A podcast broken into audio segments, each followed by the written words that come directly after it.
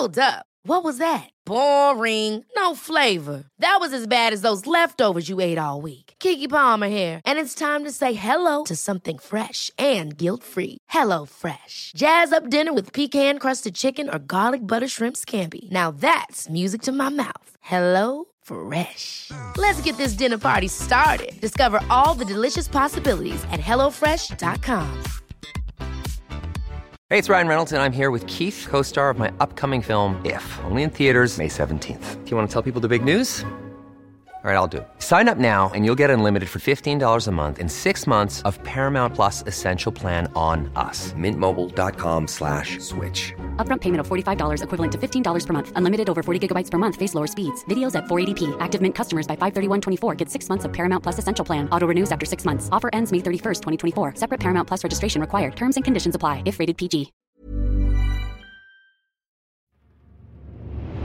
This is 7 News with Sally Bowrey. Good morning. Wesfarmers has announced a further restructuring of Target with stores to be shut down or converted into Kmart stores. Let's go live to Chris Marr in Sydney. Good morning to you, Chris. Is this the end of the Target brand? Sally, Target will continue, but it's been severely cut back by these changes announced by parent group Wesfarmers. Now, up to 10 or at least 10 up to 25 large format Target stores will be shut down by this announcement, depending on negotiations with landlords. Also, and crucially, 50 country Targets will go.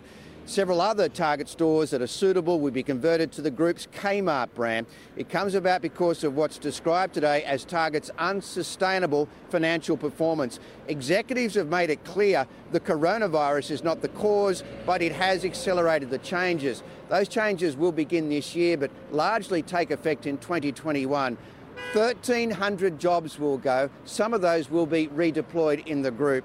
Wesfarmers bosses say there is potential for the Target brand, but more work needs to be done. This is just the first of the restructure as it focuses on its more successful brands of Kmart and online sales. The federal government today has condemned the closures, particularly in country areas, urging shoppers to protest by going elsewhere. Sally?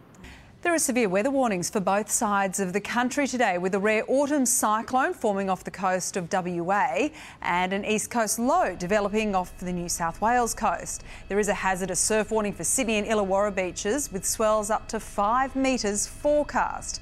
Inexperienced surfers and rock fishermen have been warned to stay away. It's also been a wild ride for commuters on the harbour ferries. There is a wind warning for gusts up to 90 kilometres an hour.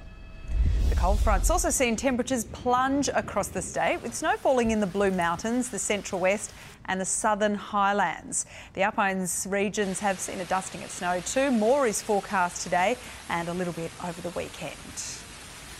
A community in Queensland's Western Downs is in mourning after three men were killed when the car they were in left the road and slammed into a tree. The car burst into flames on impact and the men died at the scene. Bianca Stone has more.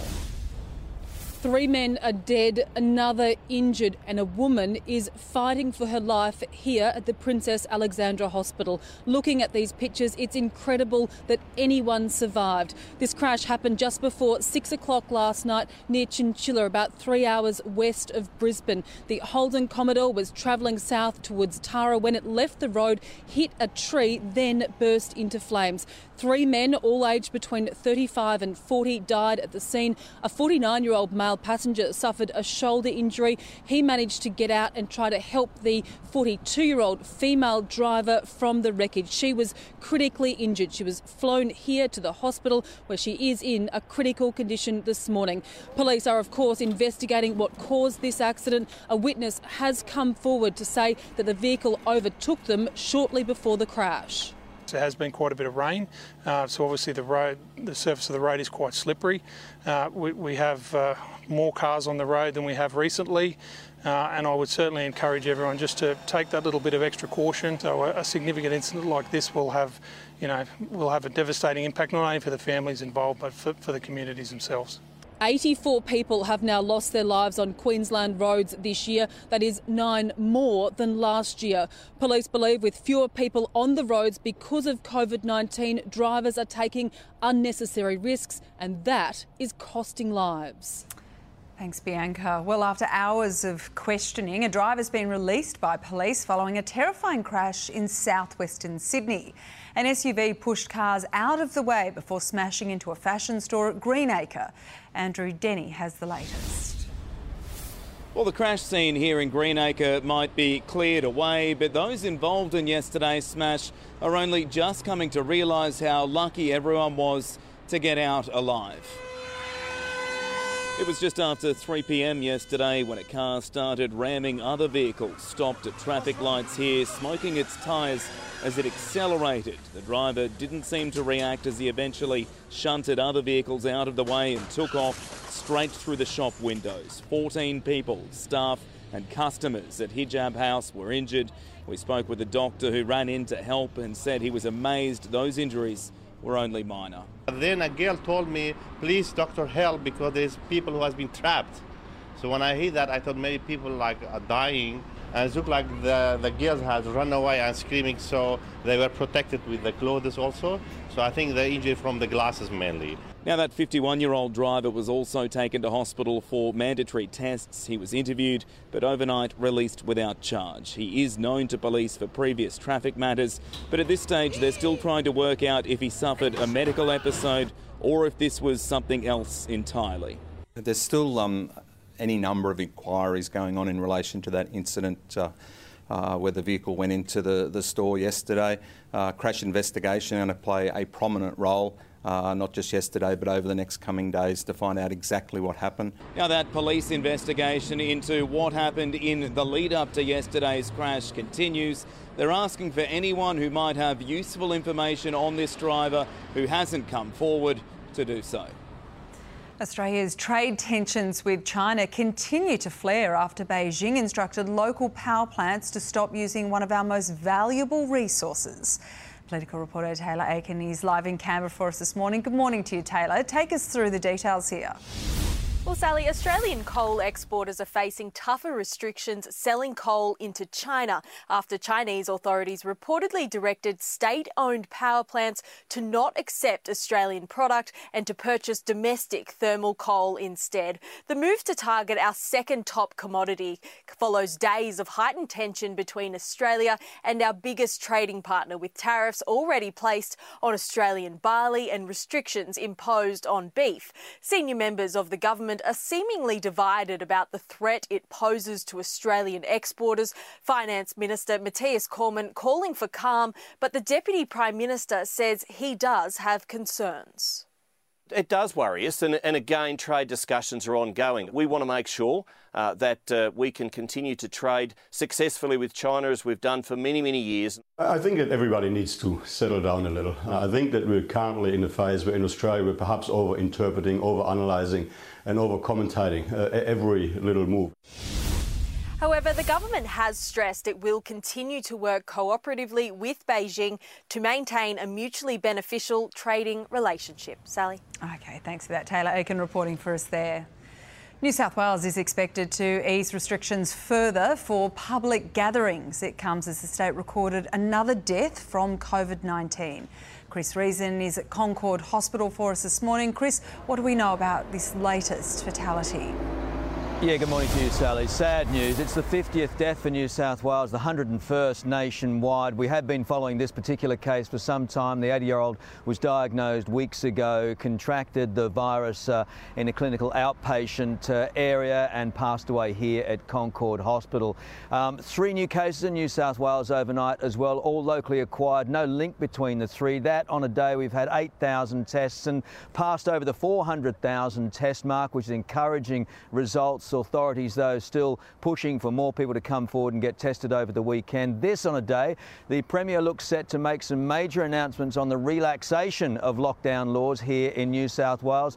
Just minutes ago, she put out a press uh, statement saying she's calling a press conference in one hour's time, her second for the day, to make those announcements uh, alongside her Deputy Premier and Treasurer. But believe that she's going to lift the maximum number of 10 people allowed to congregate in a cafe, club, uh, club pub, or restaurant from 10 up to 20. Uh, we will find out more in an hour, as I say. She wouldn't be drawn on the issue uh, at her first press conference this morning. Let's take a listen.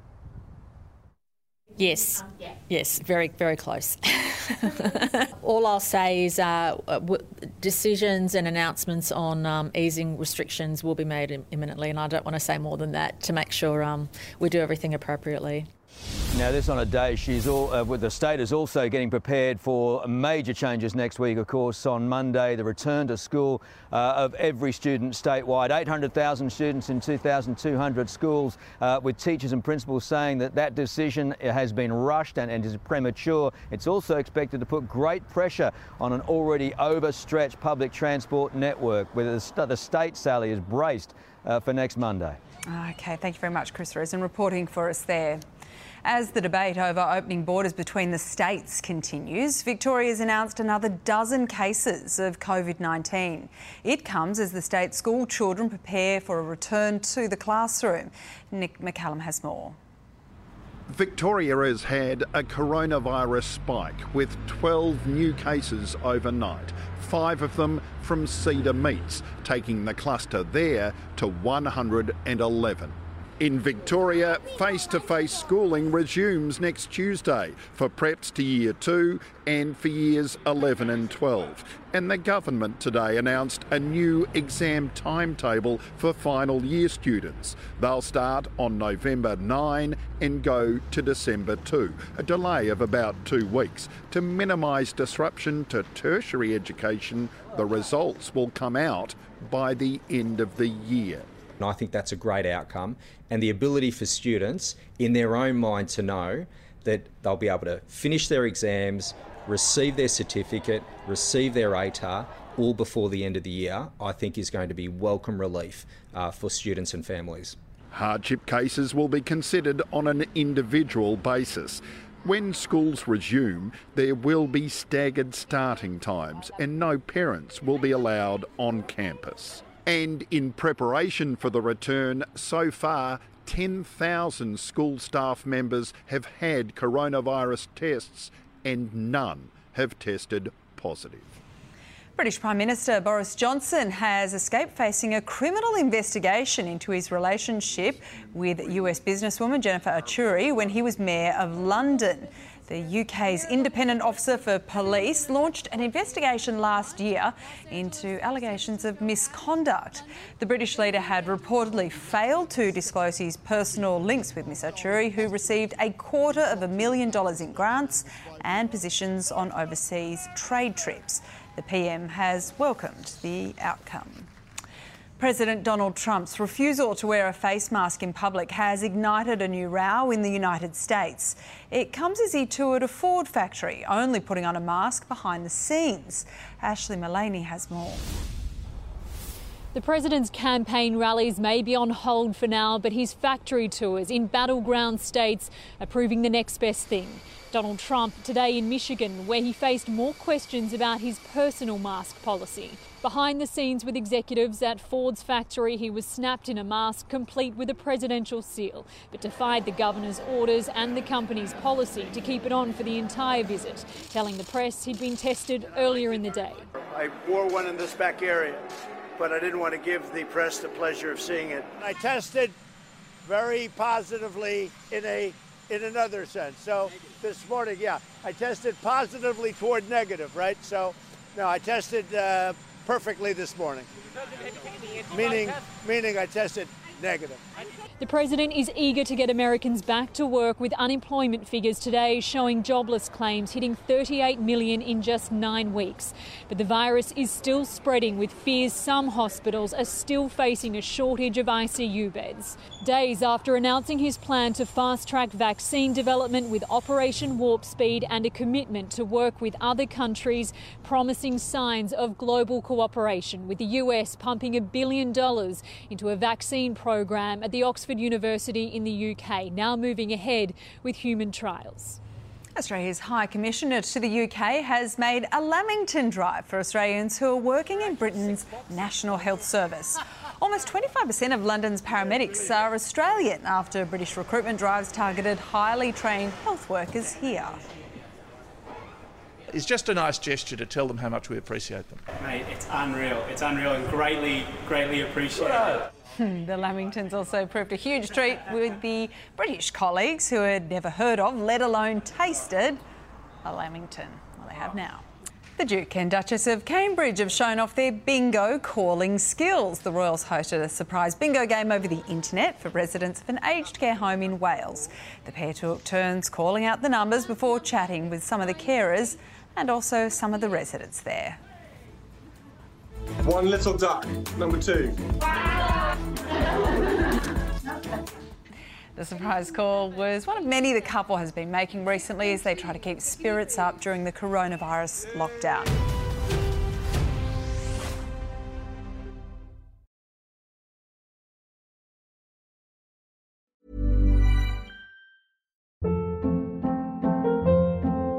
Hold up. What was that? Boring. No flavor. That was as bad as those leftovers you ate all week. Keke Palmer here, and it's time to say hello to something fresh and guilt-free. Hello Fresh. Jazz up dinner with pecan-crusted chicken or garlic butter shrimp scampi. Now that's music to my mouth. Hello Fresh. Let's get this dinner party started. Discover all the delicious possibilities at hellofresh.com.